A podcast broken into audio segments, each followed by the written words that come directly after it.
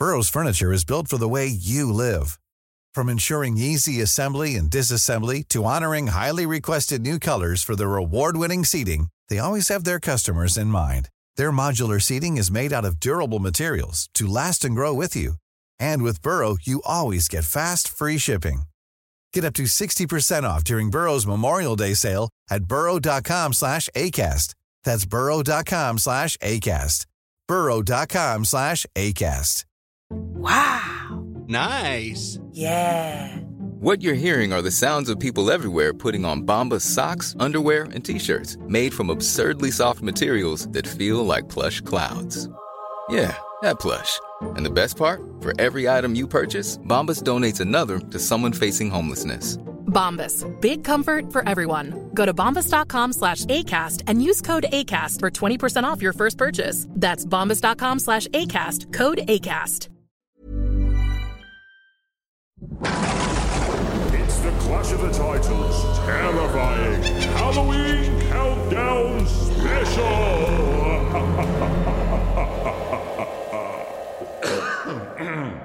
Welcome to Clash of the Titles, the podcast that sees two movies with something in common go head to head to see which one does it better. On this week's Halloween Countdown Special, in the red corner, it's time to rewrite the rules of the slasher movie and also say them out loud numerous times on screen. First up this week, we're talking about a film that single handedly reinvigorated the world of horror and spawned a franchise which is still going today. Do you like scary movies? Let's hope so, because from 1996, it's time to scream! Hello? Hello. Who is this? You tell me your name, I'll tell you mine. I don't think so. What's that noise? Popcorn. You making popcorn? Well, I'm getting ready to watch a video. Really? What? Just some scary movie. You like scary movies? Uh huh. You never told me your name. Why do you want to know my name? I want to know who I'm looking at. While in the blue corner, if you go down to the woods today, you're sure of a big surprise. What kind of beasties will you encounter? Oh, the choices! With its smorgasbord of creatures, next level self awareness, and crazy mythology, if there's one thing you take from this movie, it's that you don't ever want to meet a merman. From 2011, it's The Cabin in the Woods. Everybody ready? The show on the road! Doesn't even show up on the GPS. Is unworthy of global positioning. That's the whole point. Get off the grid, right?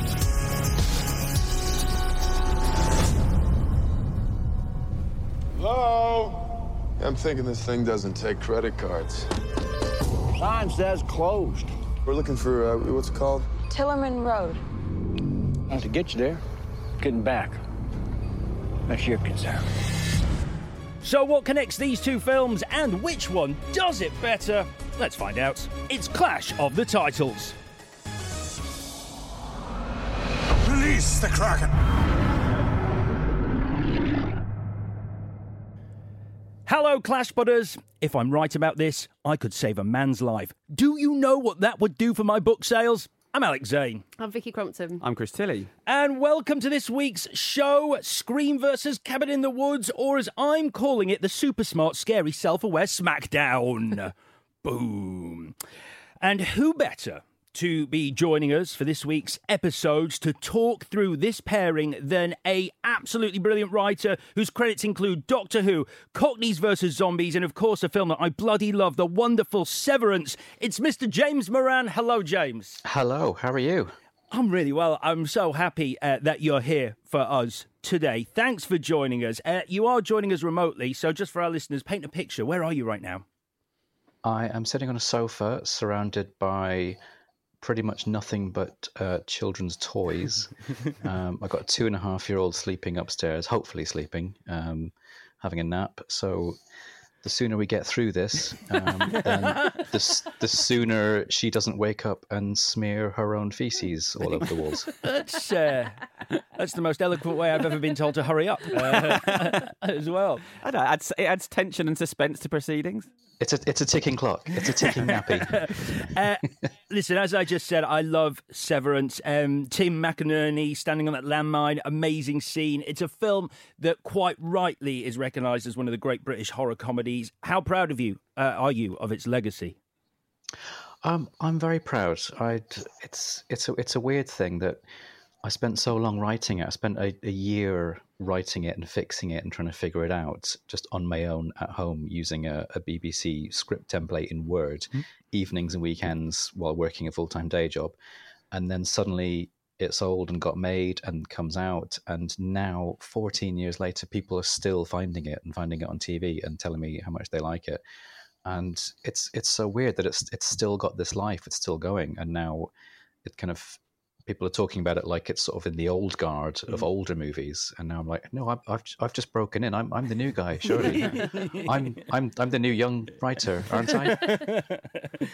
Uh, it, it's such a good film, and it, it does that incredibly difficult thing, uh, which we're going to talk about today, of balancing genuine horror with real laughs. Um, so you really are the perfect person to be here because that's that's by no means an easy task, is it? It's not. It's not, and it's it's one of those things that when you're when you're writing it, you don't quite know if it's going to work, and especially if you're a horror fan, um, I mean, you know, the, the best way to write a horror film is to be a horror fan and have that love for the genre. But it's also a double edged sword in that you're sitting there trying to figure out how to make it scary, how to make it funny, and glancing over at your DVD shelves mm. where there's a hundred films that do anything you can think of a million times better. even even the dodgy films, they do it better. And you're like, oh God, I've got somebody about to open a door and there's going to be a jump. Is that going to be scary? Who hmm. cares? I've seen a million people open a door and it's and it's scary no, this, this, is this is terrible. Why am I writing this? There's no need for this film to exist. uh, inspirational words for anyone working on a script right now. Just don't bother. Everyone else did it better than you. Uh, now, I do have a question. I don't want you to say which and spoil the surprise, but I'm just interested, without saying, have you got a favourite of these two films walking into our shows today, this week? Oh, good lord, yes. Okay, okay. All right, well, we'll find out what that is a little bit later. Uh, so, Victoria, these were your choices. Uh, reminders of the clue that you gave us last week. The clue was break the scary rules like learn the scary rules like a pro, like me. Yeah. So you can break them like an artist, learn like your, me. Learn your bloody clues like Shit. a pro. Don't delete your old notes like a pro. Uh, Uh, yeah. Chris, you added to that on Twitter. Yes, uh, in the future, I will be adding to that on Twitter in the past, and uh, the clue is going to be uh, anything you can do, we can do meta. Oh, I like that. Well done. Well done.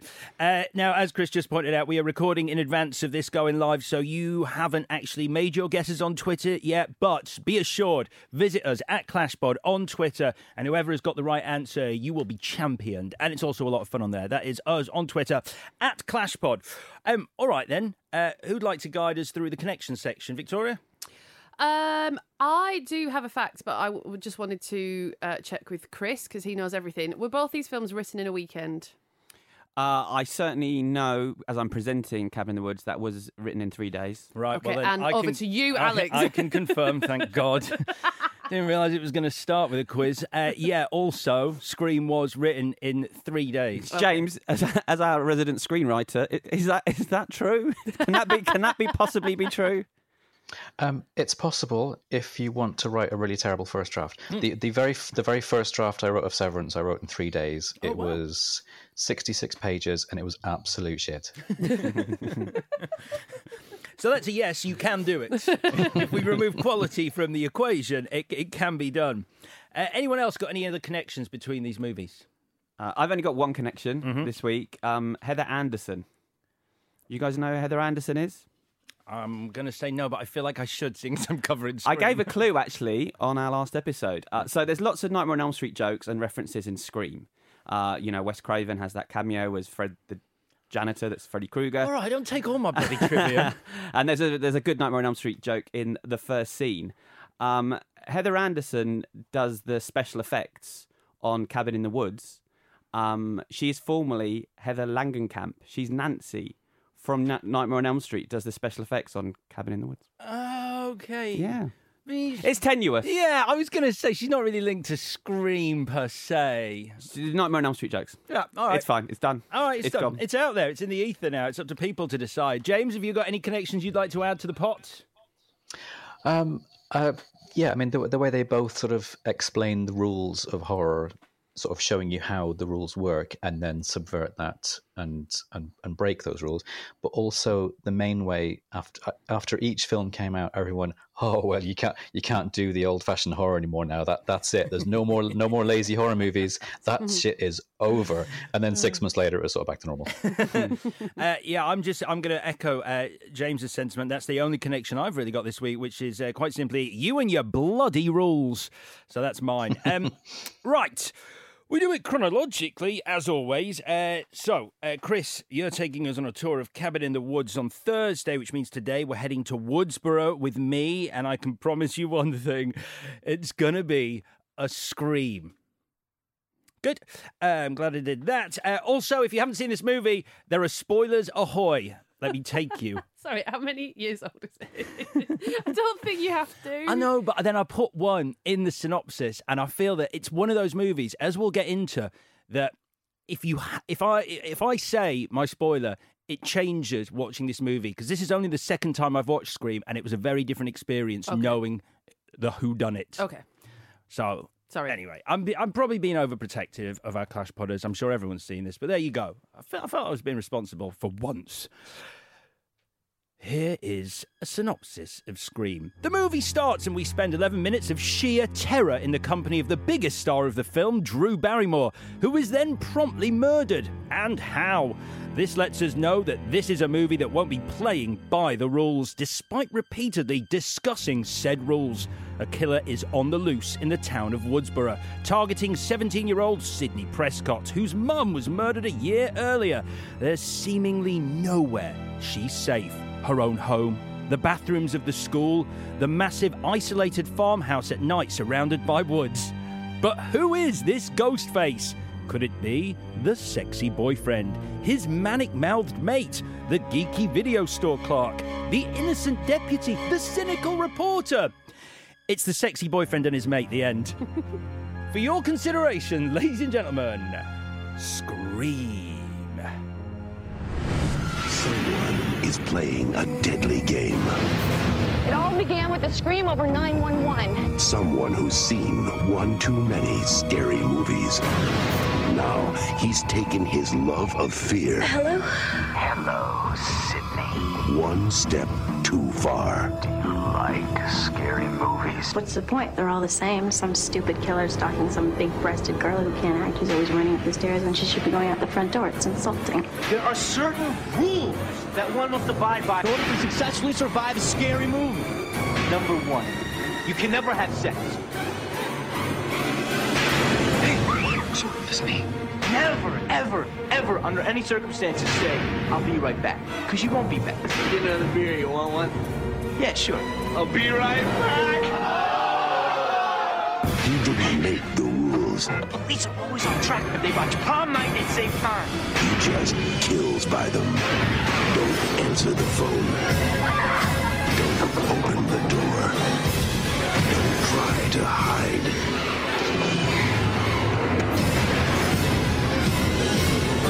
Everybody, let's not back. You're not scared, are you? Scream! So, first memories of watching this movie, our histories with this movie. Uh, let me start with you, James. When did you first scream and what uh, scream, see scream, and potentially scream, and what are your memories of that? I saw it uh, opening weekend at the the VUE Leicester Square, or it, which it may have been called the Warner Village Leicester yeah. Square, or whatever it was called that week. It's it's been about five different cinemas, and I'd I'd heard it was sort of a, a, a meta horror and kind of broke the rules and, and all that kind of thing, and nothing quite prepared me for for it. There were no. This was 1996. There was there was very very little internet access. Um, I didn't know. I didn't know any spoilers. I, I hadn't read anything about it. I hadn't had the whole plot ruined for me by eighty-seven different uh, clips. um, you know, the, the, there was no Twitter, Twitter to ruin it. So I had no idea what to expect. um, I didn't even rea- I didn't even realize Drew Barrymore was in it. Even- so even though I was I'm- quite surprised. Yeah, I'd, I'd, I'd seen a trailer, but there was there was to see a trailer in those days. You had to go to the cinema and Yeah. catch the trailer. Of course, you yeah. couldn't just you couldn't just like go on the internet and, and check it out on YouTube. Do you watch Um, trailers now out of interest? Because uh, we have this discussion every week. Chris uh, stays completely away from trailers before he goes to see a movie. I'm a, a trailer addict. Vicky loves them as well. Do you, uh, now that you have access, do you watch a trailer before the movie? I, I do. I, I I wish I couldn't. I wish I could avoid it because there was there's nothing like you know when I when I was at school and I was I went to a boarding school. We we used to have um, two videos on a Saturday night, and the the six years would go and get them. You wouldn't know what they were called until the opening credits started. you wouldn't know what the title was. You wouldn't even know the genre. So you had no idea what you were watching. Oh, that And sounds like we'll my never, dream. We'll never have. Oh, it's amazing, and you'll never have that again. And well, the boarding school wasn't quite. Uh, everything else was terrible. Hey, no, come Um, on. There's so much learning to be done at boarding school. but yeah, but I, I went in as as clean and fresh as it is probably possible to go in. Didn't know Drew Barrymore was in it, and then I was very pleased when she turned up, and then I was really shocked that she died. Um, I, I rewatched it before before this, um, and I've, I've seen I must have seen the film about twenty times. Every time I pop a little pop a little tear when he starts being mean to Drew Barrymore. yeah. I can't I can't bear Drew Barrymore crying. It really upsets me. Do you know, um, apparently Wes Craven managed to make her cry repeatedly because she's a huge animal lover. And on set, he used to retell stories of massive amounts of animal cruelty to bring out that performance. Uh, but that's better than the Tony Scott Patricia Arquette story we told a couple of weeks ago. So Yeah, there's well no done, evi- Wes. There's no evidence of him slapping around the face to get her in the mood. Exactly. Yeah. The persuader. Uh, Chris, tell, tell me. Uh... That's what he. That's what he called his punch. Are you fucking Yeah, kidding me? I don't. You miss this. Yeah, this is what happens when you take a week off. You miss the episode where Tony Scott uh, slapped Patricia Arquette round the face. We can't call it a punch. That's a very different. I think it was an open-handed slap. Oh, which fine. is fine. Which is fine. Well, she deserved that. So, sorry, did he call his hand the persuader or the manoeuvre? I, I, I think she said to him, "Bring on the persuader" when she needed to get in the mood. So it's fine. She named it, Vicky. She named it. She called it. the Anyway, we've done this. Yeah. We've done away with it. Sorry. Uh, Chris, Not a lot. This falls in that period. This came out in uh, May '97 in the UK, and those three years, '96 to '99, I was at uni. I wasn't going to the cinema all that much. I was playing sport or in the pub, and this was a video, multiple video watches in that period with mates late at night, and yeah, thoroughly enjoyed it. But um, I haven't got an anecdote, sadly. Okay, well, that's uh, unusual for this section. Yeah, you Kind of falls down without it, Yeah, you, you normally make one up because now we're going to turn to Vicky, who hates this section. Uh, I watched this when I was at university, but I didn't see it until then. So I probably saw it in about year 99, 2000. And then in my house share, we watched this film probably once a week for about a year because we thought it was fucking hilarious. And the it- everything was a surprise. And because of the weed, lots of things are still a surprise this to me. I was going to say, surely on time number 15, you're like, I think I know who the killer is, guys. still shocked. Still shocked. Uh, so I saw it. I think. Well, I saw it uh, when I was 17 years old. Uh, so I was roughly the same age as uh, the cast are playing in the movie. So it kind of felt very relevant to that. And I remember two distinct things about watching this movie. Uh, one is very much like James. Uh, I just remember that first opening 13 minutes to be truly some of the most horrifying cinema I'd ever seen. And Drew Barrymore's death haunted me afterwards. But the other thing I remember is just how cool this movie was. I know that's a weird word to use, but it's just a cool movie. Like the marketing was cool, the cast were cool, the fact that they're playing Republica Drop Dead Gorgeous at the house party. It was '97. That was pretty cool in, in, in my head. So I, I was, I was just sort of blown away. The the fact that to me horror movies weren't cool movies, and this was a horror movie that was simultaneously cool. Did you think you were Skeet Ulrich at the time? I'm imagining you having the long hair and. Uh, no, I do. Who, I, I'll tell you which character I identified with most, and it's not who I thought because I thought it would be Jamie Kennedy, like the movie geek, but it's actually Matthew Lillard, who I, I'm going to be Oh, saying this. stop. I'm so surprised. Yeah, uh, Carry on. I had a massive love affair with Matthew Lillard in, in, throughout the nineties. I hate, I was like literally the, uh, the biggest fan of Matthew Lillard, and I think he's great in this. Favorite characters? Anyone you identified with, James? Was there someone who you were like, "That's me"?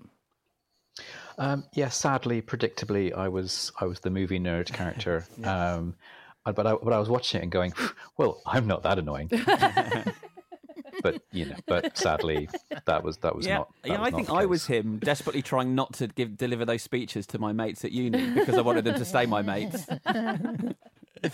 Don't say it again, Chris. They'll hate you, just like home. I mean, with your blonde hair, Victoria, I mean, uh, you'd you'd naturally be Drew Barrymore, if only through uh, appearance. But uh, Uh, Drew. Barrymore, Drew Barrymore really cares about animals, so you can't be.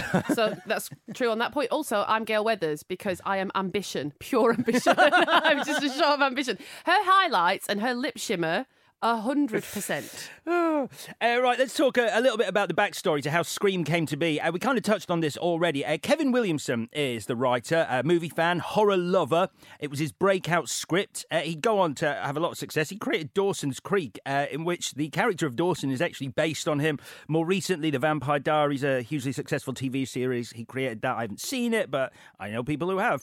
Uh, but in 1994, he was a struggling actor and aspiring screenwriter who saw a documentary on the real life serial killer known as the Gainesville Ripper, who murdered five students in Florida in 1990.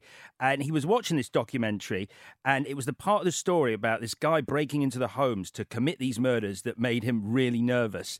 He said, I was scared out of my mind.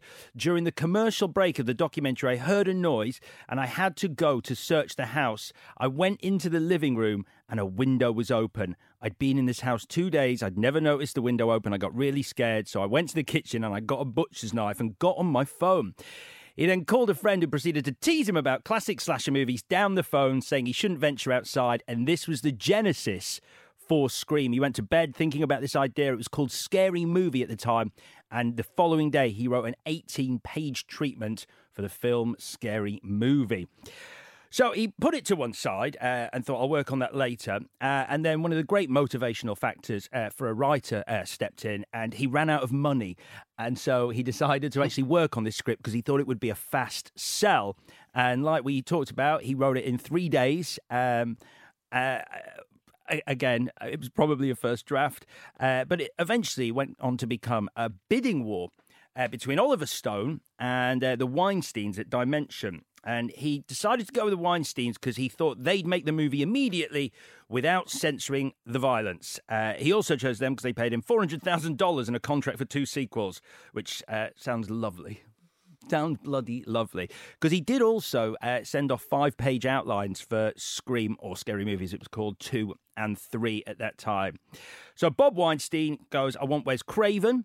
Wes Craven wasn't interested because he'd just come off the back of two horror bombs in New Nightmare and Vampire on Brooklyn.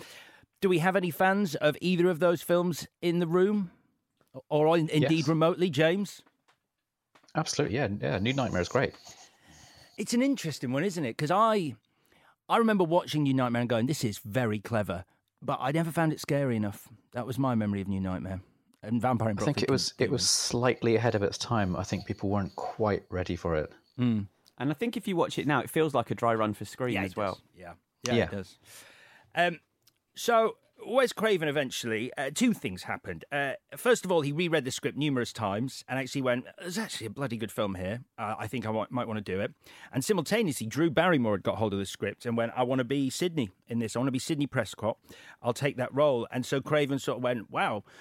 This could actually be a very different kind of horror movie to what we've had recently if uh, a star like Drew Barrymore is going to be involved. So he called up Bob Weinstein and went, Yes, can I actually uh, do this? Um, bit about the casting then. Drew Barrymore, uh, she was meant to play Sidney. Uh, and there's a, a bit of a dispute here. I don't know whether anyone knows the real story. Some people say scheduling uh, made her drop out of the lead role and play the role of Casey at the start. And some people say that she just sort of went, actually, I'd just rather play Casey. Does anyone have a definitive answer on that? No. No. All right, good. Well, then she decided actively to drop out and play Casey. uh, but her presence in the movie got loads of other actors um, of note to be interested in being this movie because I- I think it's safe to say this is a, for the time. This is, I don't know what you guys think. This is a this is a horror movie and a slasher movie that had a better cast than normal. Would that be fair? Yeah, we- horror, horror's always been it's always been a bit of a bit of a gulag uh, for this kind of thing. It's always been sort of not not disrespected, but yeah, no, yeah, disrespected. There's there's always been a lot of snobbery and people perceive it as as stupid Mm. and and schlocky, and and actors. I think also at the time perceived it as being that's the death of your career. If you end up in horror movies, then your career is clearly over. Um, and then something like this comes along, which is really, really great. And then suddenly the perception changes, and nothing has really changed in the genre. But there's just but one one film can just do that, and you get a few a few name actors, and then suddenly it's respectable again, because you know, and it all comes down to money because it made a massive amount of money. I, I also think it this was this sort of precipitated the shift from uh, horror films casting movie actors to TV actors uh, that teenagers liked. So your lead was in Party of 5 Uh, Friends was the biggest show on the planet for teenagers. You cast Courteney Cox. Henry Winkler's a TV star. It was they they were mining TV, and then all the pretenders to this film's crown that came after went after TV actors. Mm. So I think it, it, it sort of shifted where you looked for your cast as well. I guess in terms of uh, like the job of a writer, though, this is this is a genre where it is possibly more important than any other genre because it is the script that is going to get people who wouldn't normally be in a horror movie. It's the script that Kevin Williamson wrote that people read and went, "Bloody hell, this is a, a different take on horror. This is something new." And so that's the way you're attracting the cast. Yeah, I mean, and you, you say and you say it's written in three days. He's clearly had been writing that in his head Mm. for years. He's been he's been working stuff out in his head. It's been letting it percolate. So maybe by the time he sat down to write it, he'd written multiple drafts in it without even realizing written multiple drafts in his head. So then those three days, it all just came pouring out as like a tenth draft or something. Yeah. and and I, I can see that coming out in three days because he he he's had that time to think about it and obsess about it, and he'd been living living that life. He'd been obsessed with horror movies since he was a kid, and I think you have to you have to live in that world and and love the genre to to be able to do that. It's like yeah, it's like you said at the start. It's uh, you know to, to to write a good horror, you have to understand horror because the you know Yeah. because of the cliches as much as the, the, the tropes, as it were. Um, we got some new faces in here. I don't know whether I've mentioned him yet, but Matthew Lillard. Uh, is in this bloody movie. Love Matthew Lillard. Uh, Skeet Ulrich, uh, new face, was hired, uh, among other things, because he resembled uh, a young Johnny Depp in A Nightmare on Elm Street. Uh, Neve Campbell, Chris mentioned her. She decides to, after the craft, she wasn't sure about doing another horror, but then she liked the character so much, again, because of the script. She decides to step into Drew Barrymore's show's shoes as Sidney. Uh, uh, Drew Barrymore takes Casey. Uh, Wes Craven's like, this is cool. This is like Psycho. You're Janet Leigh in Psycho. You're going to drop out of the film after 13 minutes. We'll get on to talking about that when we get to that scene, but that was a, a, a huge moment, which I think we all remember.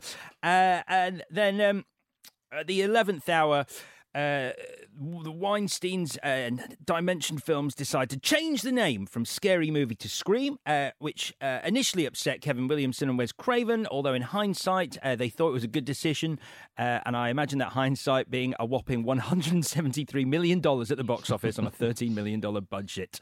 Um, you can't understate the importance of what this film did for horror, uh, can you, James? Because if we look at sort of the horrors, I, I just had, I had a look at the horrors that came out in 1995 uh, uh, and where we were with horror on the big screen. Uh, these are just a, handful. Uh, the Texas Chainsaw Massacre, The Next Generation, Candyman 2, Farewell to the Flesh, the sixth Halloween sequel, The Curse of Michael Myers, John Carpenter's Village of the Damned, Wes Craven's own Vampire in Brooklyn. Uh, these films were either rubbish or fail to find an audience. A lot of sequels as well. Mm. But you also you have to understand, as horror fans, we, we were we were still quite happy. We we just have we just we watch anything. We'll, we'll just keep watching, in the hope that we'll find that one sort of diamond in the rough. So we we were we were okay. We we'd have carried on watching it forever, but it did revitalize the genre and make it more viable, more profitable, and it it gave us more chance of having good things made. Mm. Anytime anything like this is successful, then there's more chance that something else will come along and be successful and be good. And What- it's and I think it's it's it's coming at it from the right from the right angle as well, which is it's not that not that you think you're better than the genre. It's that you think right, I, I know the genre inside out. Mm-hmm. If I if I have this scene in it, the entire audience is going to know that's coming. So how do I invert that and surprise the audience and scare them? So it's not saying that the the cliches and tropes are bad. It's just okay, we've we've seen that a million times. Let's let's invert it and make make the characters and the villain and the plot smarter than that. And what do you all make of uh, the period uh, after Scream's uh, which uh, became as uh, the, the post the post Scream era of horror on the, the big screen? I, I'm going to start by saying personally, I loved it. I, I know a lot of these movies were dross, but uh, some of them was still sort of incredibly enjoyable dross. I mean, you've got like Kevin Williamson's own script. I know what he did last summer uh, in the aftermath of Scream, Urban Legend, Cherry Falls, Dead Man's Curve uh, with a guy called Matthew Lillard, uh, The Faculty, which all came uh, off the back of Scream's success. For me, this was a really exciting period. Uh, what did you guys think, James? Yeah, I mean, there's obviously there there are a few clunkers in there, but even those clunkers, they they had some money spent on them and they had a great cast, so there was still plenty to enjoy. Um, I think without without Scream, you don't have a lot of the you know you you certainly wouldn't have things like Hereditary. You certainly wouldn't have um, well, you wouldn't have had a fifth Scream movie being made right now. yeah. I th- I think we would we would still be in the doldrums of just churning out cheap schlock and and churning out sequels. Although having said that, it also made it possible for more sequels to happen. You know, there's there's there was a new Halloween film uh, last year, the year before, and there's another one coming out next year. Um, but you know, but it, it just I think it just it puts more of a spotlight on those films now, and they they have to make them they have to make them good. They can't just churn them out and knock them out quick. They have to they have to spend the time on the script. They have to get a good cast.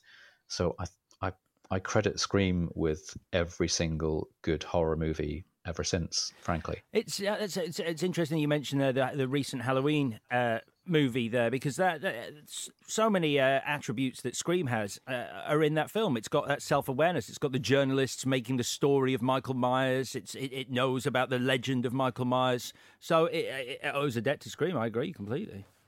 Um, and I also think that you know. Um, these kind of films go in the, the, horror goes in cycles and so this cycle didn't last forever yes there were good um, copies of it. Yes, there were bad ones, but we were really soon into J horror, changing horror. Mm. We were into the the sort of torture porn era, as it's called, Mm. um, where there were good films and bad films. So you know, it's all part of the fun of loving the horror genre and these different cycles that come along every two or three years.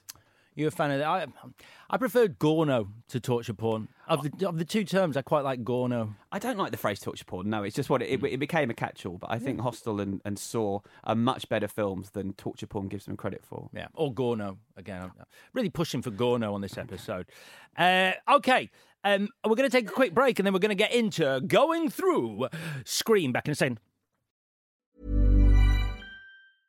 Ready to pop the question? The jewelers at BlueNile.com have got sparkle down to a science with beautiful lab grown diamonds worthy of your most brilliant moments. Their lab grown diamonds are independently graded and guaranteed identical to natural diamonds, and they're ready to ship to your door. Go to BlueNile.com and use promo code LISTEN to get $50 off your purchase of $500 or more. That's code LISTEN at BlueNile.com for $50 off. BlueNile.com code LISTEN. Many of us have those stubborn pounds that seem impossible to lose, no matter how good we eat or how hard we work out. My solution is PlushCare. PlushCare is a leading telehealth provider with doctors who are there for you day and night to partner with you in your weight loss journey. They can prescribe FDA-approved weight loss medications like Wegovy and Zepbound for those who qualify. Plus, they accept most insurance plans. To get started, visit plushcare.com slash weight loss. That's plushcare.com slash weight loss. Hey, Dave. Yeah, Randy. Since we founded Bombas, we've always said our socks, underwear, and T-shirts are super soft. Any new ideas? Maybe sublimely soft. Or disgustingly cozy. Wait, what? I got it. Bombas. Absurdly comfortable essentials for yourself and for those facing homelessness. Because one purchased equals one donated. Wow, did we just write an ad? Yes. Bombas. Big comfort for everyone. Go to bombas.com slash ACAST and use code ACAST for 20% off your first purchase. Burrow is a furniture company known for timeless design and thoughtful construction and free shipping. And that extends to their outdoor collection. Their outdoor furniture is built to withstand the elements, featuring rust-proof stainless steel hardware, weather-ready teak, and quick-dry foam cushions. For Memorial Day, get 15% off your Burrow purchase at burrow.com slash ACAST and up to 25% off outdoor. That's up to 25% off outdoor furniture at burrow.com slash ACAST. Join me, Melissa Reddy, and listen to my brand new podcast, Between the Lines. I'll be speaking to the biggest names in football about the captivating, behind the scenes stories fans want to hear. From major talking points to untold anecdotes, you'll hear from some of football's leading stars as well as those working in the shadows. In our first episode, I spoke to former Spurs manager Mauricio Pochettino about that Amazon documentary. We feel responsible because it was uh, very difficult to say yes, to open the door to Amazon. Only we watched with Jesus the 25 minutes first because it was until we uh, left the club. And on our latest episode, I investigate how prevalent and damaging social media abuse is in football. And I was like taking all this negativity onto myself, and I did. I kind of lost myself and my personality because I knew everything that was going on around it. And it's not until I actually got to a stage where I thought, I can't take this anymore. it, it is becoming too much for me that I spoke out about it. Craving football insight? Well, look no further. Listen to Between the Lines with me, Melissa Reddy, via Spotify, Apple Podcasts, or wherever else you get your podcasts. This was a Stakhanov production. Right then, uh, is everyone ready? Strap in. We're, we're going to go through Scream, and uh, I imagine the first uh, 13 minutes of this film are, are, are going to be the one moment we, we talk about the most because uh, what an opening. Um, we meet Drew Barrymore. Uh, she is making popcorn uh, in a device that I really wish I had. I've Are you kidding me? I've never had one. I saw that and I'd forgotten about it. And my, you know, like single use plastic, got- like, what's going to happen to that whole uh-huh. frying pan? She's going to put it in the bin. Right. Fucking, the US is out of control. Mm. That's what I thought when I saw that frying pan. What are they thinking? Resources are not mm. limitless. But what do you care if the? Uh, do you care about the environment that much? I do care about the environment, actually, Alex. Why? Oh, I know. I just 'cause there's a lot of animals in the environment. Because I don't have a dog. All of a sudden, I want the end of the. I'm trying to, like, shush. Yeah, all right. Um, it's uh, this whole opening is um, it's just it, it works on so many levels. I think the first thing we should talk about is uh, the voice at the end of the phone and how it start it starts off as flirty, and I think that's the thing because you you're sort of disarmed by the fact that this guy might be a school friend or something, chatting her up, and uh, how quickly that develops into something menacing. Um, what are your memories of watching this first scene, Victoria? It is longer than I remember. I know it's such a shitty thing to say. Uh, this is the most remembered scene. It's awful. It's gratuitous even for Wes Craven. The you know he's getting stabbed in the tits basically, but and the um the button with the parents is so so so brutal. Oh my god! yeah, but it's a lot longer than I remembered. I thought I loved it so much because of its brevity, and I'm surprised at how long it is. And actually, and also maybe because I've seen it so many times, hmm. and the 13 minutes is not a long time, but I don't have like the attention span of a child. I was just like, can we get on with it? But it it is too. It's weird that you say that because I think I think this this opening scene is of a length that upsets the structure of the rest of the film. Yeah. So the thing I noticed this time is this film is off kilter structurally, but we'll get to that because it only kicks in at about the forty minute mark, I think. Um, Chris, this opening scene. Yeah, very frightening. Although what I would recommend is people don't watch uh, the MTV Scream. They screamed not not the TV show, but they screened this film the other night, and I thought, oh, I'll watch it there rather than having to rent it. And they cut out. I realised. 30 minutes in, they were cutting out the violence. Oh my God. And Scream is not a very effective film without those moments of, of, of pure brutality. So I deleted that and then rented it, and I was not disappointed. It's I mean, what what I remember of it is just how just how deeply unpleasant uh, and and you I feel like you feel the stabs in this film. Yeah. Yeah, you do. Uh, James, what did what did you think of of, of this scene? Yeah, I think we all forget how long it is because it because it's so intense and frightening that it you probably fe- it feels like it's about five minutes long because there's so much going on, and I mean, I for me the the thing that's more brutal is just how he's toying with her over the phone. Like the the stabbing is is almost sort of after the it's after the fact really. He's he instead of just torturing her and killing her, he terrifies her over the phone first. Like he he breaks her down emotionally, kills her boyfriend in front of her. It's it's horrifying, and and, and it, but it takes the time to bed in. I mean, it's it's it's one of the one of the the biggest sort of rules of horror is that you have to you have to want the character to survive hmm. Otherwise, it's not scary. If you don't care about the character, then it's not scary. It's like, oh, come on, just go and kill them. Then I don't, I don't care, and you cheer for it. But you want you want her to get out, and she nearly makes it several times. She fights back. Um, Yep. She she gets she gives as good as she gets, and that and then when when her parents are coming and she's trying to scream for Oh, help, and she ca- It's but she can't because he's strangled her, and she's just like Oh. hoarsely. It's it's heartbreaking. It really is. Yeah, uh, yeah, yeah. I mean, that's that's the moment for me. It's the moment where she just it just is two decibels too quiet. She's just not loud enough to get her mum's attention because he's injured her, and it's just that mum, mum. It's- it breaks me every time. That and the bit where she's still on the phone and her mum Yeah. picks up the phone to try and uh, call the police, and he can just hear her gurgling screams as she's dragged her to the tree.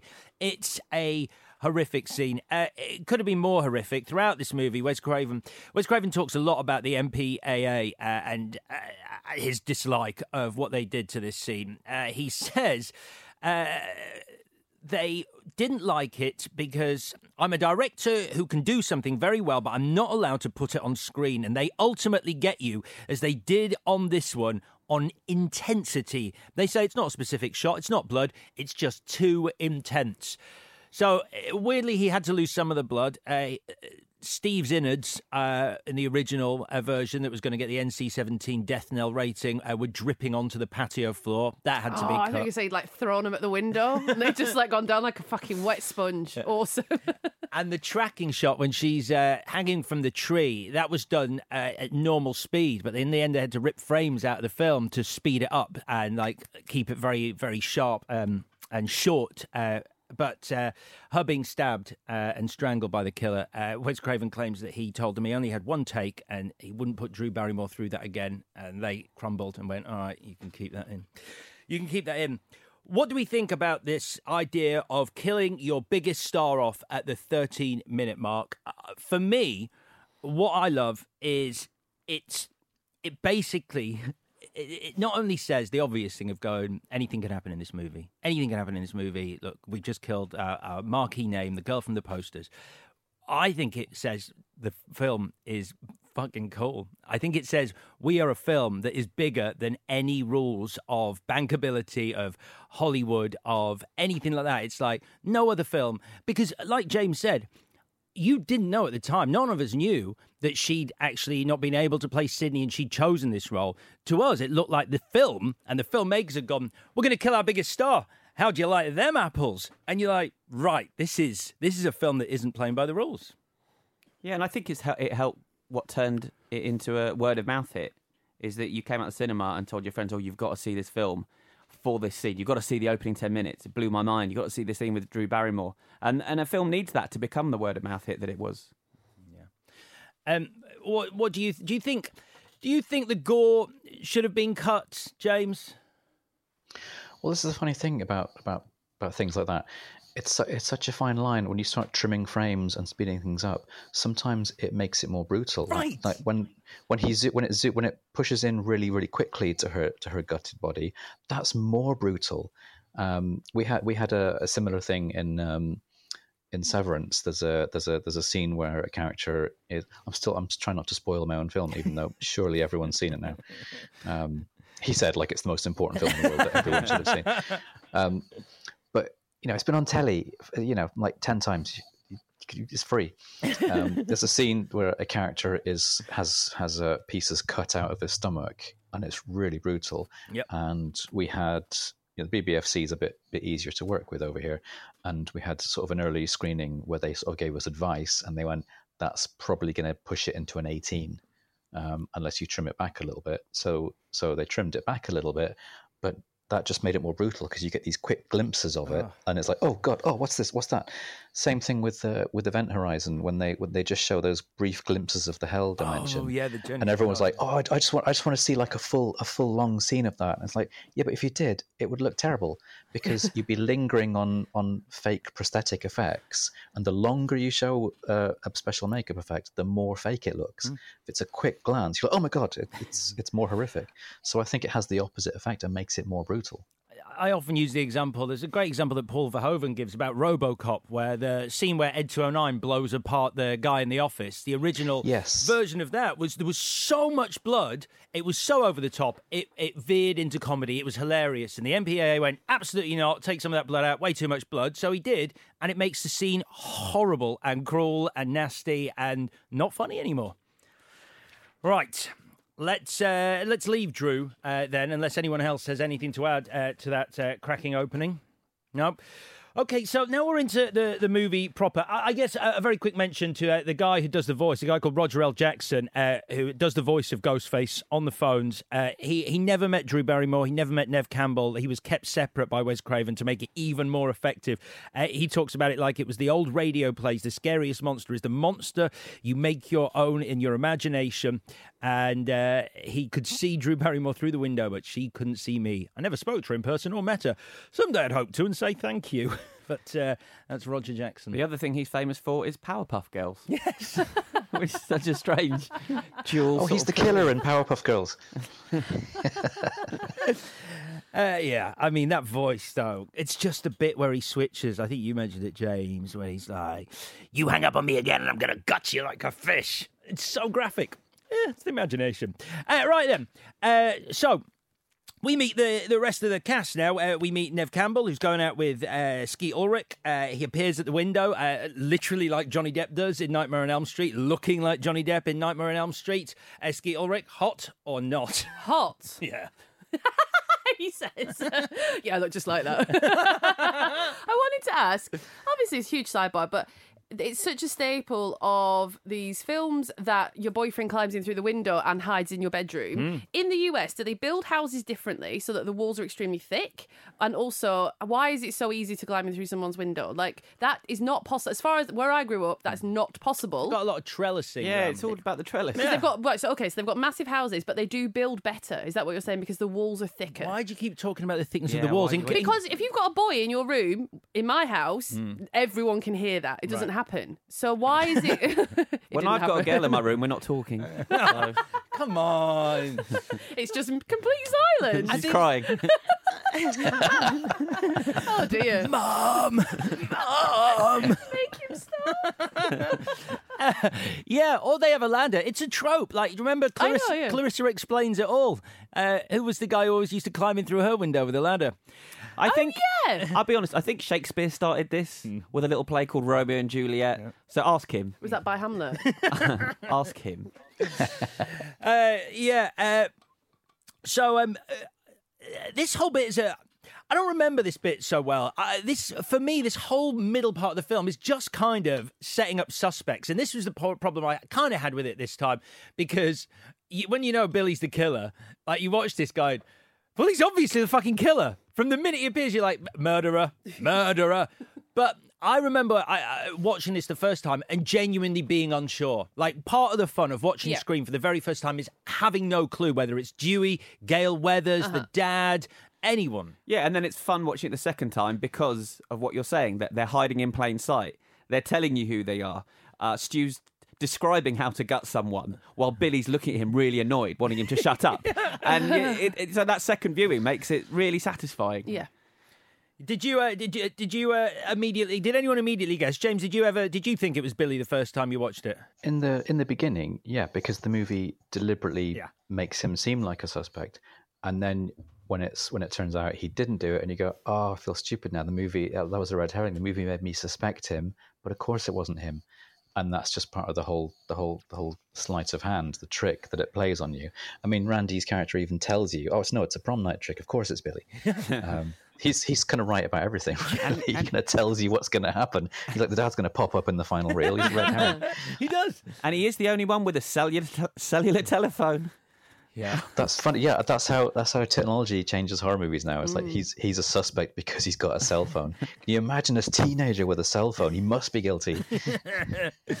uh, Kevin Williamson uh, does talk about um, uh, some of the lines in this movie. Uh, He goes, I look at it now and I think, wow, I can't believe I wrote that at such a young age. I also look at it and go, ooh, ouch, that dialogue, in some places, it's hard.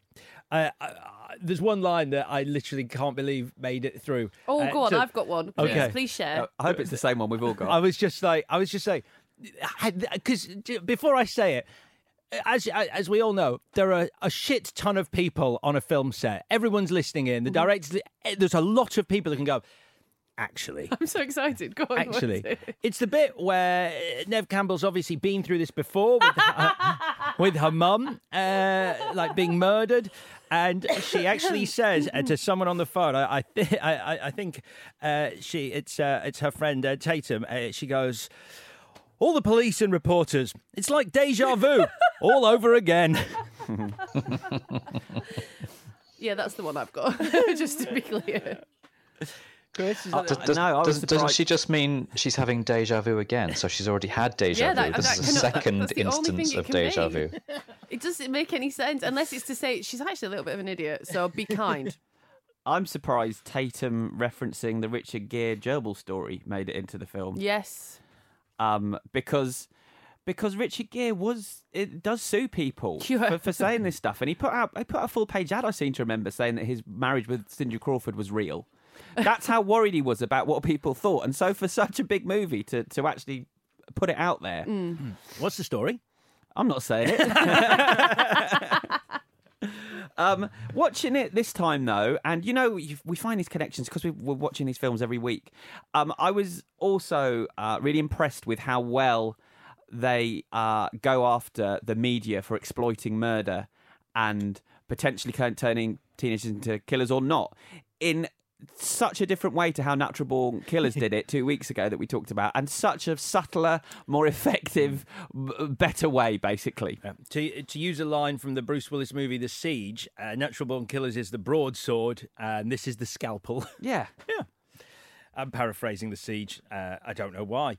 Uh, uh, good. Um, well, we haven't touched on this. We have seen it already, and we're about to see it again. The mask, the iconic ghost face mask, uh, a mask that. Um, Interestingly, Wes Craven's producer found uh, and then was desperate to get the rights to, but they'd had to start filming already. So, in, in both the Henry Winkler murder and the Drew Barrymore murder, in the long shots, it's a different mask, and you can notice the difference. I always thought the mask was terrifying. Uh, Bob Weinstein uh, wasn't a fan of the mask at all. Uh, he actually demanded that Wes Craven shoot the start seven different times Drew Barrymore's death with seven different masks, so they could decide afterwards. But uh, I'm a big fan of the mask, James. Yeah, I love it because I'd, I'd never seen it. I, I think it was it was sold in, in shops in America for years beforehand, but obviously not over here. So Oh, I. I hadn't seen the mask. So it was just it was just a, a new mask, and because it, it kind of looks silly, Mm. But because the guy is actually killing people, that just makes it scarier. Yeah. Yeah, that it's not as it's not an overtly scary mask. Yeah, it's not made of skin uh, or anything, but it's, it, it looks like Yeah. a Halloween, you know, a cheap Halloween costume. Mm. Um, and that's ma- that makes it more frightening. It's it's it's a big question mark, mark like what what how you design the mask because you look at something like uh, take a recent horror where you want a mask killer and you're like what should we put the mask as? Uh, Happy Death Day. I think it's that one where it's a baby face mask. Oh no! Yeah. Which which it actually kind of works in that movie, but I'm pretty sure there's a movie called Valentine that also used a baby face mask. So I, I, what I'm saying is we might be running out of masks. Yeah, and I think there's quite a few horror films now. It's about 10, 15 years ago. There was a glut of them. It was like a bag on the head. It was simply a bag head was the was the villain. what? Yeah, like a like um a bag that you'd have on a farm, a little brown. Like the people running around scarecrow? them. Yeah, like that kind of thing. Oh, yeah, Okay. yeah. There's about five horror films that all went in that direction. Really? I haven't seen any of It is them. It is difficult. I mean, speaking as someone who who writes a lot of horror scripts, whenever I have one where there is a slasher or there's a master killer, I'm just like, oh god, right, what's he going to wear now? Because there's there's been everything. There's been you know there's there's the the joke shot mask. There's the the, the human flesh mask. There's the gas mask. There's the prowler with the, with the helmet and, and the bayonet. There's there's the burlap sack, uh, baby. It, it, it, there, there are no masks left, so you just have to sort of come up with really strange things. Yeah. But we've got, I mean, Wes Craven's kind of two for two. Two of the most iconic things from slasher movies: Freddy's glove and Ghostface mask. He's he knows he knows a prop. Uh, Wes Craven, he knows his way around a prop. Um, okay, so uh, from this bit, um, it's we get to meet a, a few other characters. I, I want to mention uh, Dewey, played by David Arquette, because uh, I think he's possibly one of the most lovable characters uh, I've ever seen in a horror movie. And it's all down to his performance. Uh, the character was actually written as Hunky, and he was uh, auditioning for, he was asked to audition for Billy's role, but he was like, I want to try Dewey. And Wes Craven was like, okay. And actually thought, bloody hell, he's so lovable. Uh, so I'm, a- I'm a big fan of David Arquette in this. Acting like he's just received a blow to the head a little bit as well, though. No? but he's meant to be, isn't he? He's quite. Sure. Well, I don't know if he is, because he does come across as a little bit simple. Yeah, but it's good because it gives it a story within a story. Because if he was just well respected and um, broad shouldered and all the rest of it, then there's nothing to do. But because he's trying to earn the respect of the town, and then he's easy prey for Gale. Like when she says to him very like flirtatiously, like, "Does the force require you to work out?" It's like that's such a fucking good line because he's obviously going to fall for it. But then she, you know, she eventually sort of falls for him. It's really good. I've never bought into Gale and Dewey being a thing. Even though, even though I think it's delightful seeing those two characters age- together, I still don't buy it. You've cold-hearted fool. He's he's kind of right, like What? because she's such she's such a cynical, career-driven, ambitious woman. Uh-huh. Yeah. I mean, ask you ask yourself, could you see yourself with someone like Dewey? Not, not personally. uh, yeah, I, I like a man's man. You know, you know me. But yeah, it is. It's it's it's a nice, if fantastical, uh, relationship they've got going on. Uh, we see Sidney getting chased around the house as part of this thing. Um, there isn't another death uh, just yet. We'll get to that. Um, I, I will say the physicality of the killers is really exciting in this. The fact that it's not magic, it's not like uh, disappearing at the bottom of the stairs and suddenly appearing at the top of the stairs, which they really could have done, seeing as, as we find out later, there are two killers. They could have completely played on the idea that he's magic, he must be a supernatural killer, and then ba ba ba, another reveal. It's actually two of them. But it's I love the physicality of it, and it feels real, and I like the fact he gets injured as well. Mm. And that kind of tells you, oh, it wasn't. It could never have been the sheriff, you know, because that was a doddery old man, because, or, or even maybe uh, Dewey, because he's a big, big bloke with muscles. But these are two sort of skinny teenage boys who it's kind of believable seeing them fall downstairs and actually get beaten up by by teenage girls during the film. Like I think it, it's it's another clue when you watch it the second time. It's clearly two teenage boys running around. What do you make of um, the sort of the dexterity, let's call it, and the speed and the agility of uh, the killer Ghostface at this point, James? Because he's fast, and that's really exciting. These look like real chase. It, I think it's the realism of them that is quite scary. Yeah, there's there's none of the sort of the the actor holding back so that the so that the actress can get away because the scene Mm. says that she has to be around the corner at, at 30 seconds in. Like they really go for it. They're really running full speed, and you just get the sense that they're, they're just about getting away with this. Uh, the the victims. Um, but what, but that's the other thing I love about it is that they, everyone fights back. Anyone who gets killed, they all fight back right from the very start, and they have a chance. Like they, you know, they, they punch, they kick, and they knock them down, and they can get away. So it, it gives them a good chance to escape. So that it may, and I think that just makes it even more tense than a than a completely indestructible killer, because it's like right, I've I've actually got, I could get away from here if, if I if I if I really work at it. Um, but then but then they get they get stuck anyway. And it I mean puts yeah, it puts you in the, the, the, the shoes of the victim slightly because you go in that situation like you feel like I would do that. They each give it a good shot to try and escape, uh, and because like you, you're just not sure because the movie's thrown out the rulebook early on with Drew Barrymore's death. You think, well, maybe this person is going to escape. Maybe Rose McGowan is going to escape, but uh, she doesn't. And neither does the principal, played by the delectable Henry Winkler. I'm on a bit of a Henry Winkler trip at the moment. I just finished Barry. Uh, I, I think he's fantastic in this. Uh, Henry Winkler, guys. Yeah, love him. Yeah. he does do that, doesn't he? He does his hair like the Fonz in the Yeah, mirror. twice. mirror, yeah. Yeah. twice. It's amazing. and you know, the first time you see him, he does a weird thing with Sid, oh, yeah, he doesn't grabs he? her. No, he doesn't grab her. He cups her chin, which I'd never noticed before. Yeah, and It's a great that's- little yeah, character moment. Like, Completely oh, inappropriate. Oh, suddenly, who's this guy? Is, this, is Exactly. there something wrong with him? Right. Very simple, but very effective. All of it is though. Like we're talking about Dewey, and you're like, could he be the killer? And Hmm. it's because it's an act. He's playing simple, and that's why he could be the killer. The way Henry Winkler. Everyone's a suspect. Yeah, everyone's a suspect. But you're absolutely right because now we, we all know Dewey is just a good guy. But you've got to remember back the first time you watched it, we all thought Yeah. there's something off about this guy. What's he up to? Hence my spoiler warning at the start. Different experience so watching sorry. it this time. Different experience watching it this time. Uh, he also does have that fantastic line, which also adds to the idea uh, that Henry Winkler could be the killer when he's got the big scissors Mm. and he's got the kids who are running around dressed as Ghostface, and he goes, "You make me so sick. Your entire havoc-inducing, thieving, whoring generation disgusts me." What, a, what, a, what a principal. yeah, he's in the right job.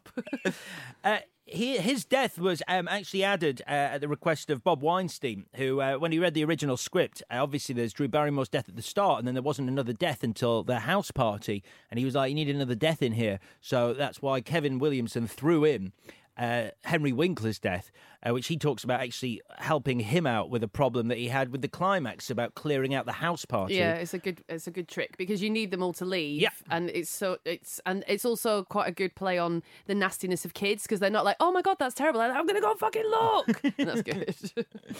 Uh, we get Wes Craven dressed as uh, Freddy Krueger, or just Freddy. Uh, he's the janitor. Uh, is director Wes Craven there. Um, uh, some nice jokes here. Someone as a reference to a Wes Carpenter flick.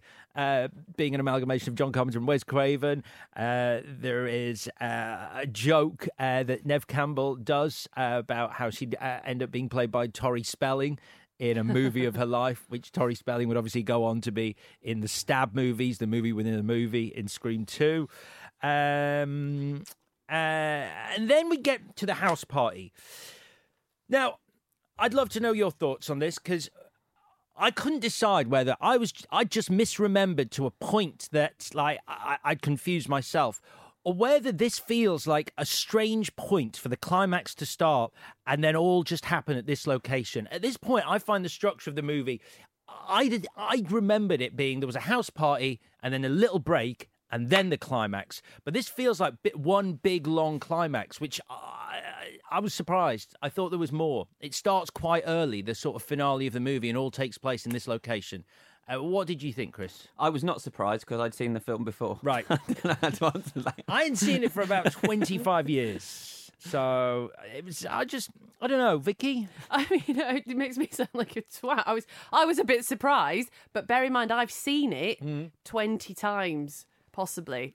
But it didn't feel quite right. But once I got my foot in, I, I was pleased because I was like, let's just get it wrapped up, and we're just going to see quite a lot of things happen. But I understand what you're saying that all of a sudden we it's just mayhem, and it's a bloodbath basically from that hmm. point on. James, what do, what do you make of this this whole the, the climax sort of starting? I guess quite early uh, for a film. I mean, granted, there are loads of sort of mini deaths in it, little mini stories, mini narratives, and there are breaks and there are lows and there are highs, but it does sort of go right. We're here, we're at this house party, and this is going to be from this point on to the very end of the film.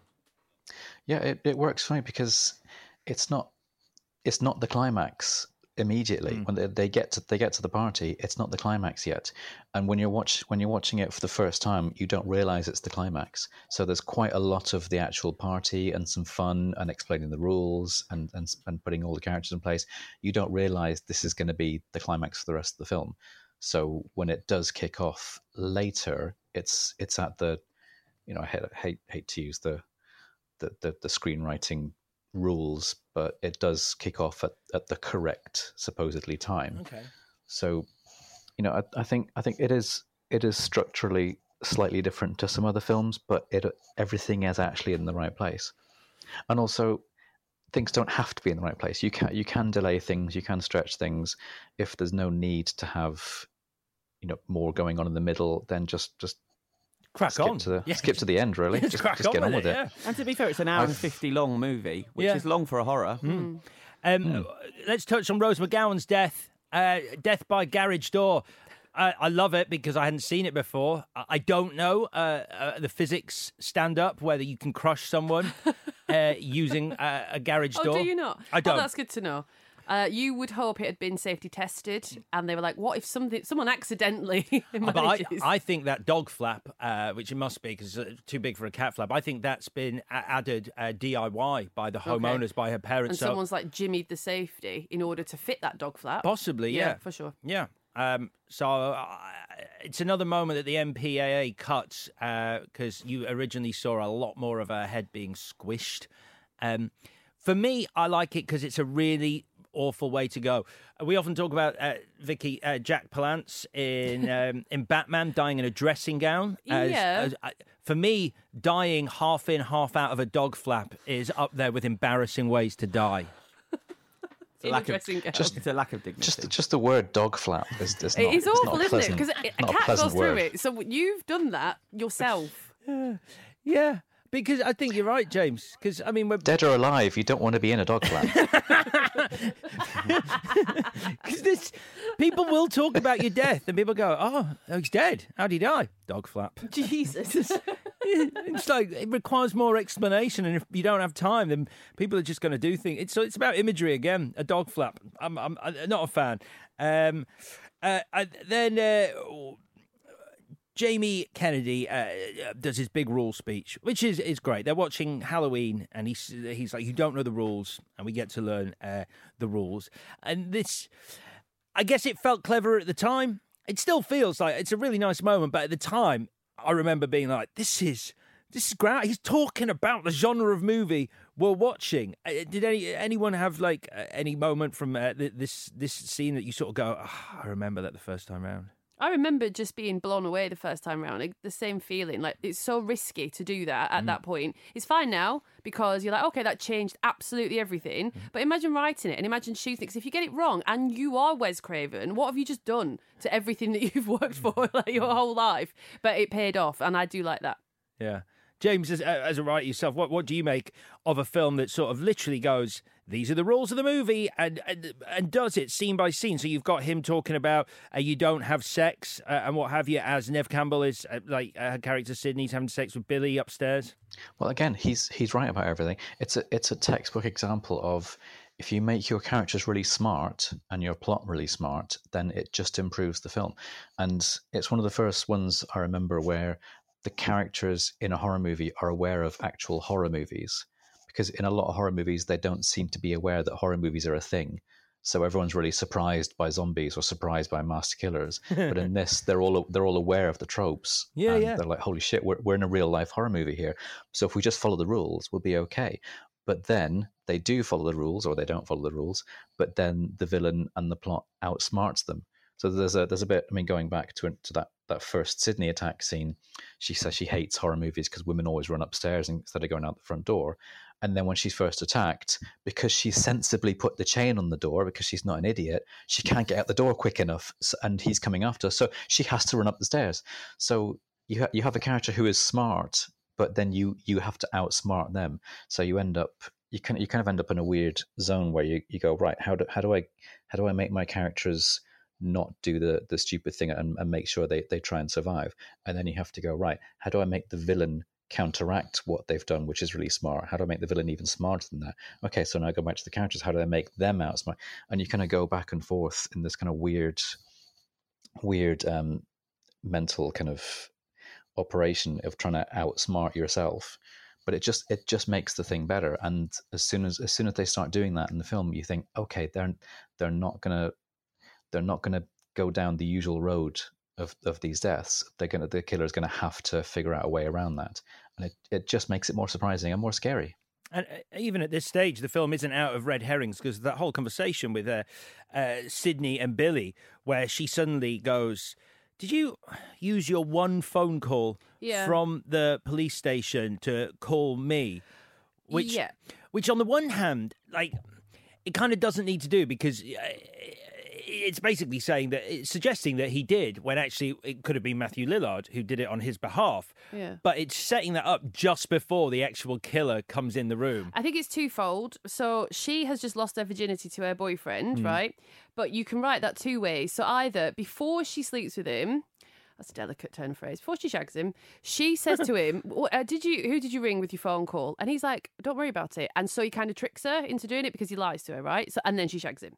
But it happens the other way around. She's like, "No, no, no." It's, there's a weird conversation to be had about her being selfish with her PTSD, which means she hasn't put out for a year since her mum was brutally raped and murdered. But okay, fine. But the point is, she asks the question after she's had sex with him, which means she wanted to do it. She wasn't tricked into doing it by her evil, murderous boyfriend, right? Yeah. So that's a good reversal of that because if she was too, uh, what's the right word? So naive that she could be tricked into losing her virginity, then she's a little bit on the back foot. But if she chose to do it, you sort of clear that off. But it means she's smarter, like James has been saying, than that trope of like evil boyfriend made me shag you kind of thing. Yeah. You see? Yeah, I think so. I think so. She's also also breaking the final girl uh, trope of like you know being a virgin because she actually Yeah. has sex and still survives. Yeah. Uh, it's also the movie tricking you a second time. It's like, oh, you, you think, oh, you think the boyfriend's the killer? Oh, he's actually not. Oh, we're going to make you think he's the killer again. Oh, but no, he's not. Oh, but he is. it's just it's, it's just an extra little fooled you moment, which you know it's nice. It's nice to be fooled when you're watching this kind of thing. Yeah, it really is. Uh, and then, uh, uh, I mean, we've said it already. Billy is the killer, but he's not alone. He's working with Stu, uh, played by the the great Matthew Lillard.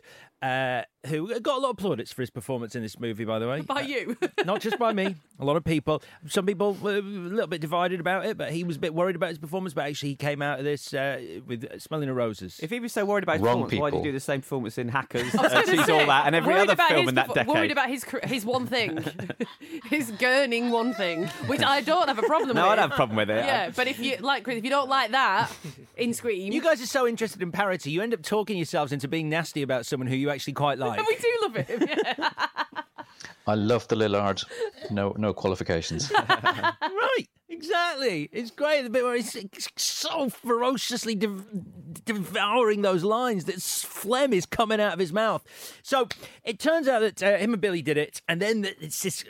I remember this bit really upset me where they decide to like, they, like I was, I sort of took the side of the killers in this moment because I was like, damn it. If you're gonna like murder, make it look like you're killing yourselves and stab each other, do it after you've killed everyone else. Yeah. Like, don't do it first and then go. "Oh, I'm feeling woozy uh, because you know you, you, you're creating a bit of a pickle for yourselves. But the, I, I don't ever remember Billy sort of going so psycho at this moment and stabbing Matthew Lillard more times or than he should. stabbing cushions. Do you remember? He loses his mind. He's like, "This has all gone wrong," and he goes into the living room and he just starts tearing the fuck out of all the cushions. It's like, what are you thinking in that moment? Mm. Yeah, because the premise is at that point he's looking for Sidney, who's run off. She's not in a cushion, not in- babe. She hasn't climbed in a sofa It's like cushion. sofa. You're bleeding out. Time is limited. Leave that three piece alone. There's no need for vandalism. It's not your house. Things are bad enough. But, but does this go all wrong because they they one or both of them have a change of heart at this moment and decide to actually kill the other one? yes. Um, and which one is it? Which one's which then? Because I think Matthew Lillard is the one that's duped by Billy Yes. in this moment. yes, that would make sense, wouldn't it? That would also make sense if you believe that there's sort of maybe a bit of a gay subtext to all this. And I that- wish they'd been stronger and- with that And that because Stuart's in love with that yeah, Stu's in love with why Billy. Why not bring that out? I think that's there. Um, so why not agree. make more of a big deal of it? Yeah. I only noticed it this time where he sort of puts his head on his shoulder and I was Hmm. Yeah, like, oh, that's it's cute. Well, there's something else I noticed this time as well, and that's partly because I've only just recently rewatched Rope. Have you seen Rope, the Alfred Hitchcock film? No. um, from 48, stars James Stewart. It's based on a 1929 play about two students who strangle and kill a classmate to prove their intellectual superiority by committing the perfect murder. Okay. And what they do is they put it in a tea chest and then invite the, the dead kid's parents round and their teacher round and have a party. So it all takes place in one place. Now, that is loosely based on um, a true story Leopold and Loeb, who in 1924 were two teenagers in Chicago who killed a boy Mm. just to prove that they could do it. They wanted to prove their intellectual superiority. It was all very Nietzschean. Mm-hmm. And uh, they thought they got they could get away with the perfect crime. They came back to town. They even spoke to the kid's parents. They spoke to the press. They spoke to the police. Um, but that one of them left their glasses at the crime scene, and so they got caught. Day one, dude. Idiot. Don't But- leave your glasses. But but Chinatown, um, man. there there's clear there's a gay subtext in the film. They're they're gay in the play, and they were they were supposedly gay in real life. These two, and I feel like there there's a direct line between these two characters and what our guys are doing in this film. Yeah. Yeah. And there's that, and there's like, would you really do all this just for your friend, or would you do it for someone that you were in love with and intimate with? I, yeah, I don't really buy. I I think it's a very funny throwaway line from Matthew Lillard. where He's like, I did it for, because of peer pressure. That's hilarious because it's so flippant. Well, Kevin Williams says uh, son says on that front he was like he, he wasn't sure what, what was scarier whether they had a motive Yeah. or not, and then because he had two killers, he gave Billy the motive about uh, His mum. his mum leaving because she slept with. Uh, uh, uh, Sidney's, uh, and I'm quoting here, uh, slut bag whore mum, and uh, and then he gave Stu Matthew Lillard uh, just a peer pressure line. So, Mm. yeah, I mean, I think it's it's a really it's a kind of tragic moment where he's sort of he's already bleeding out, and Matthew Lillard goes, "Did you really call the police? My mum and dad are going to be so mad at me."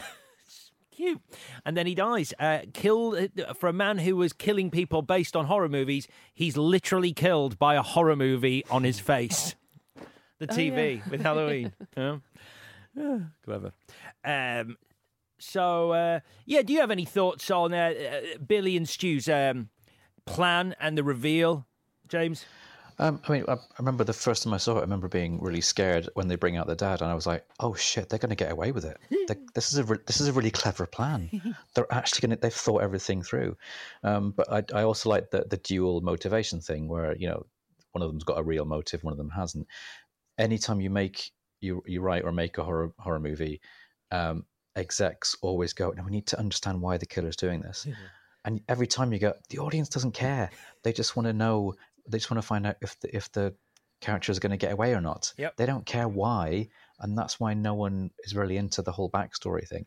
But they always make you put it in, and that's why in Severance we have the three backstories because they were like, you got to you got to put an explanation in. So we went, all right, we'll put in three completely completely different ones, and they're all bollocks.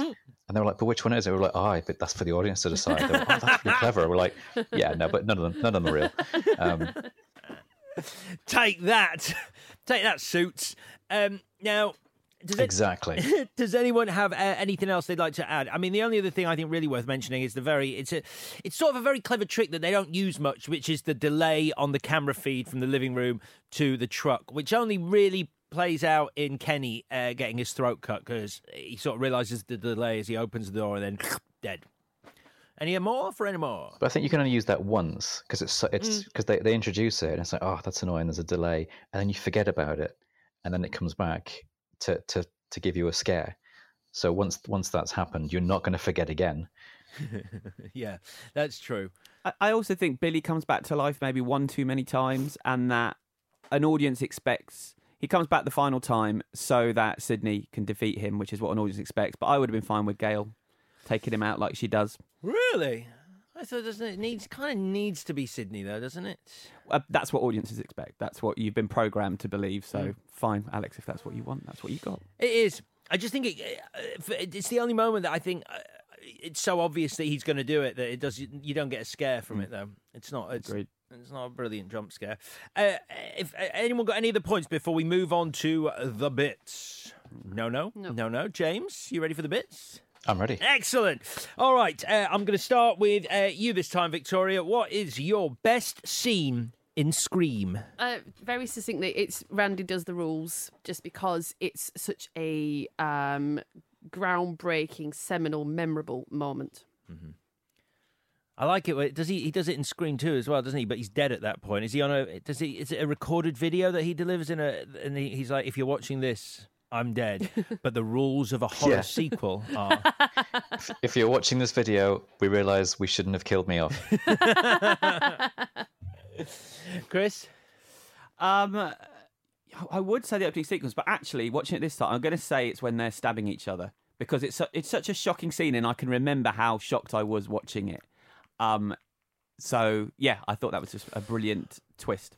More more strange cuts in that scene because you know when it cuts to Neve Campbell's face and she's just watching. Uh, I mean, you can just hear it. That's because they had to cut away from the knife actually entering Matthew Lillard from um, Skeet Ulrich stabbing him, and there was also a shot. They, they were they were allowed to show blood stained clothing, but no blood could be dripping on Mm. the ground. Yeah. Uh, was the rule. That they're penetrating each other a lot there. They are. James, over to, over to you on on that Well, that bombshell.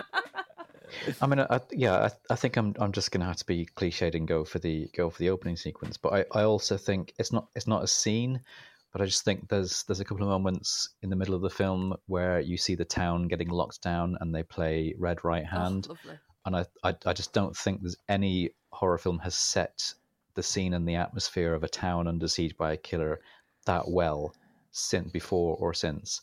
Um, you really get the sense that, that this town is is in fear, and the and the song just works. The the the, the scene just works, um, which is why there's that sort of movie rule where if a movie uses a song really iconically, so that you can't every time you hear that song afterwards, you think of that scene, you can't use it again. So I remember being really shocked and annoyed when when Peaky Oh my God, I Blinders used it completely at their opening, and I was like, no, no, I was like, no, you can't, you can't use that. No, you that's, can't that's the have scream. it. They can't That's the have scream it. song. It's frustrating because it's really good for it, but it's been taken. They can't have it'd, it. Be, it'd be like it'd like me chucking any of the songs from Goodfellas into Yeah. into my gangster film. It'd be like, uh, no, Can't be you can't do that.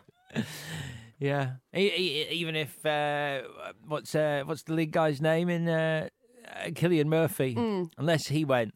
Usually, the rules would dictate that we couldn't use this song. If he broke the fourth wall and went, "We're doing this," uh, uh, well, I think uh, someone needs to pick the opening scene. Uh, so, oh, Vicky did. James just did. Oh no, James picked the lock. Well, the opening scene in the lockdown. Well, I'm, I'm going to echo James. Then I think the opening uh, 13 minutes are in- incredible. But uh, if we're all having two, uh, or at least James and I are, uh, dog flaps uh, is my second one. dog flaps. Um, all right, Chris, you take us uh, to our most valuable whatever. What's your MVW in this? Uh, you mentioned Roger, Roger Jackson, big fan of that voice, but I went for Tony Todd's voice. I can't do voice every week. Okay. Um, I was going to pick Kevin Williamson actually, but I've just changed my mind. Um, the sight of that video store in the film made me so nostalgic. I'm Oh going to my pick the video store. I want video stores back. I want to be able to go and browse and meet someone like Randy. Yeah, I mean, I, I mean, I agree. I miss video stores too, but I, I'm, it's a rubbish choice. Victoria. All right, Kevin Williamson. Kevin Williamson, the writer. Kevin Williamson. Um, my choice is Neve Campbell because she was a lot to me at this period of time. The Party of five. Part of the, well, I mean, it, it- yes, I know, but the craft Right. and this, and I think she just everything about her. She's beautiful. Her voice is amazing. She is this perfect mix of like innocence, but it could be curdled slightly, which I fucking love. But also watching it this time and paying more attention to what she's actually saying and doing, she's very judgy about her own mum, and she's like basically, Billy, I have not slept with you because I don't want to turn into a whore like my mum. And it's like, hey, Sidney, chill, right? Your mum was just doing what she's going to do. But at the end, when Sidney has the time to put on the ghost face mask to kill her boyfriend, which is fine, I get it. I see what you have to He- do it. He's stabbing cushions at that point. He's got plenty of got time. Lots of time. She uh, taunts him and she calls him a mummy's boy. And I was like, yes, Sidney, because she could be super compassionate and be like, oh, I'm still going to kill you. But she's taking the piss out of him and his particular Achilles heel and his motive. And it's a really nasty thing to do. And you still love her. I think there's another good point about um, her character in this, which we didn't touch on, is the fact that you know she might be wrong. It's she's not all. she- Yes. the whole thing about Cotton Weary and fingering him and basically not being him, Yeah. and she wrongly accused him, but she was so certain in her own mind that it was him walking out. Which, as a true crime fan, I'm hugely into like false witness testimony Mm. and also the way that narratives are shaped by very popular Netflix series, such as Jinx, Making a Murderer, all of that. Like we follow these stories and we watch them, and it feels like real time, and we bring our own framing to these people's actual lives, and we think we know how things turned out. Mm. And this is a very early inception of that. Yeah. It's amazing. Yeah. Well, you'll be pleased to hear uh, Neve Campbell is back for Scream 5 or whatever it's going to be called. Uh, I'm kind of excited. It's directed by the guys who did Ready or Not, which I, I quite liked. So that'll be interesting. James, what's your MVW? Um, it's got to be the script. It's a it's a Swiss clock construction of a script, and for me, it's it's pretty flawless. It's clearly written with love, written by an obsessive. Um, the way everything is worked out, it's it's beautiful. It's a beautiful piece of work. I'm very very jealous. I love it. Um, I'm going to pick uh, Dewey. Uh, how about that? This is the first time I ever saw David Arquette in a movie, and I just I fell kind of in love with him. I think he's just really nice, and I quite like the story that um, he was meant to die uh, in this film. When he gets stabbed, he was going to die, and then Wes Craven shot the extra scene where he's being stretchered into the ambulance at the end to see what happened with a test audience, and test audiences reacted really well to the character. So he put that scene in where Dewey's alive, and I don't think the sequels would have been quite so good without him. So it's David Arquette as Dewey.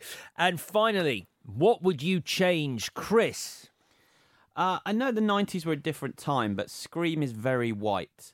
Uh, there's sort of a lack of representation in this film. And also, actually, I'm thinking about um, Stu and Billy potentially being a couple. Mm. And I feel like maybe Kevin Williamson, being a gay man himself, didn't want the only two gay characters in his To be film to be to be psych- psychotic. Yeah. So maybe that's why that happened. That was sort of more under the surface. But um, they mercifully they did address this with Scream 2. Uh, where things changed in terms of representation, but just Scream is such a white film. Um, it would have been nice to see sort of more different faces. Also, Bob Weinstein, don't kill Fonzie. That's not cool. James, what's your change?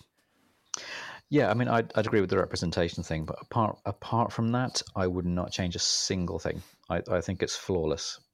There are very few films I would say that about. Wow. Okay, I think, you know, I know we kept it a mystery at the start, but I, I've started to get an inkling of which way you might be leaning this week in terms of your favourite of this and Cabin in the Woods. Uh, Victoria, what would you change? This is it's very nitpicky because there isn't really much to change. But when it all kicks off, you know, when Kenny gets his throat slit in the news van, and that's like quite that's obviously quite shocking. I would kill someone that we do genuinely care about at that point. So we care about Drew Barrymore because she's Drew Barrymore and she dies. But uh, but maybe I hate myself for saying this. Maybe you do need to kill Dewey or Gale or someone that we're really really invested in, and they they are uh, really dead to get the most from the setup. Maybe I mean I Up feel the like, stakes. Yeah. I get it. I, I get That's, you. a, that's a fair point. Oh, thank you, thank you for being kind. Um, I, I, I probably wouldn't kill Drew Barrymore off. Uh, she's the star, so you know you want to keep her keep her in the movie. You know, what, I- what a weird thing to do, kill her off after thirty minutes. Uh, no, do you know what? It's a weird thing. I really, even though like I, you know, I just don't have a change for this movie. I'm like you, James. It, like even though it's not like you know my favorite movie ever. I, and I've changed movies that I like more than this on the show. I don't think there's something that really stands out to me that it, it does what it does and what it sets out to do uh, to a T. So I don't really have a change this week. So uh, how about that? Uh, right then, that is Scream done. Um, are we doing a quiz this week, Christopher? I've written a quiz, but we have run very long. Okay, Do you well- still want to hear the quiz if we do it quickly? I mean, I mean, now you can't say that and then not do it. Let's, Okay. let's blast through the quiz. Okay. James, you up for this? Let's go. All right. So we've just spent an hour in Woodsboro. So this is a fictional town quiz. These are all fictional towns from genre films. I'm going to tell you the town. You need to tell me the film. Great. The town, the city, the place. Uh, so you'll have to shout because there's three of you this time.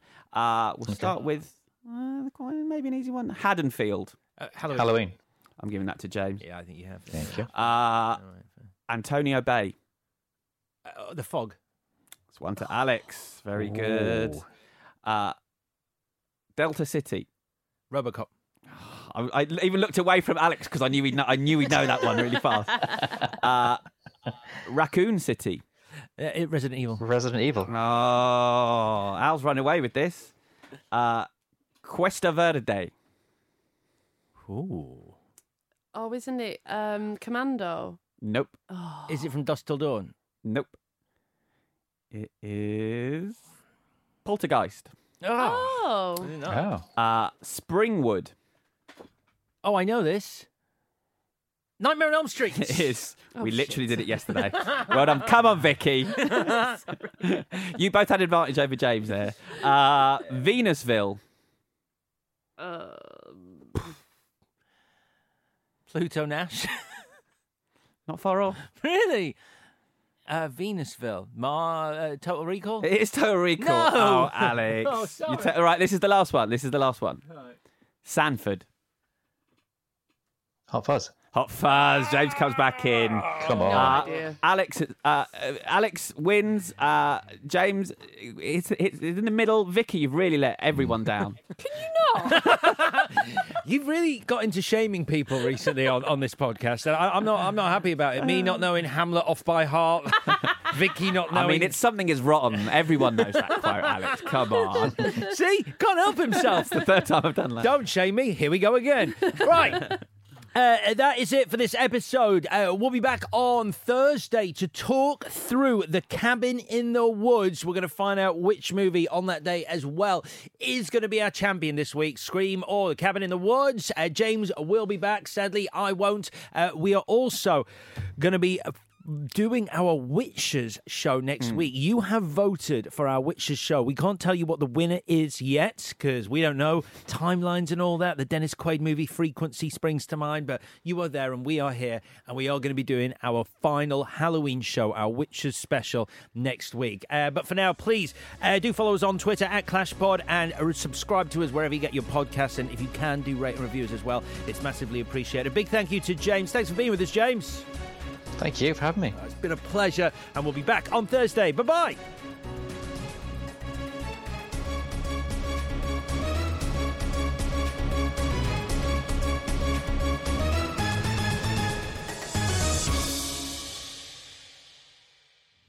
This was a Stakhanov production and part of the ACAST Creative Network.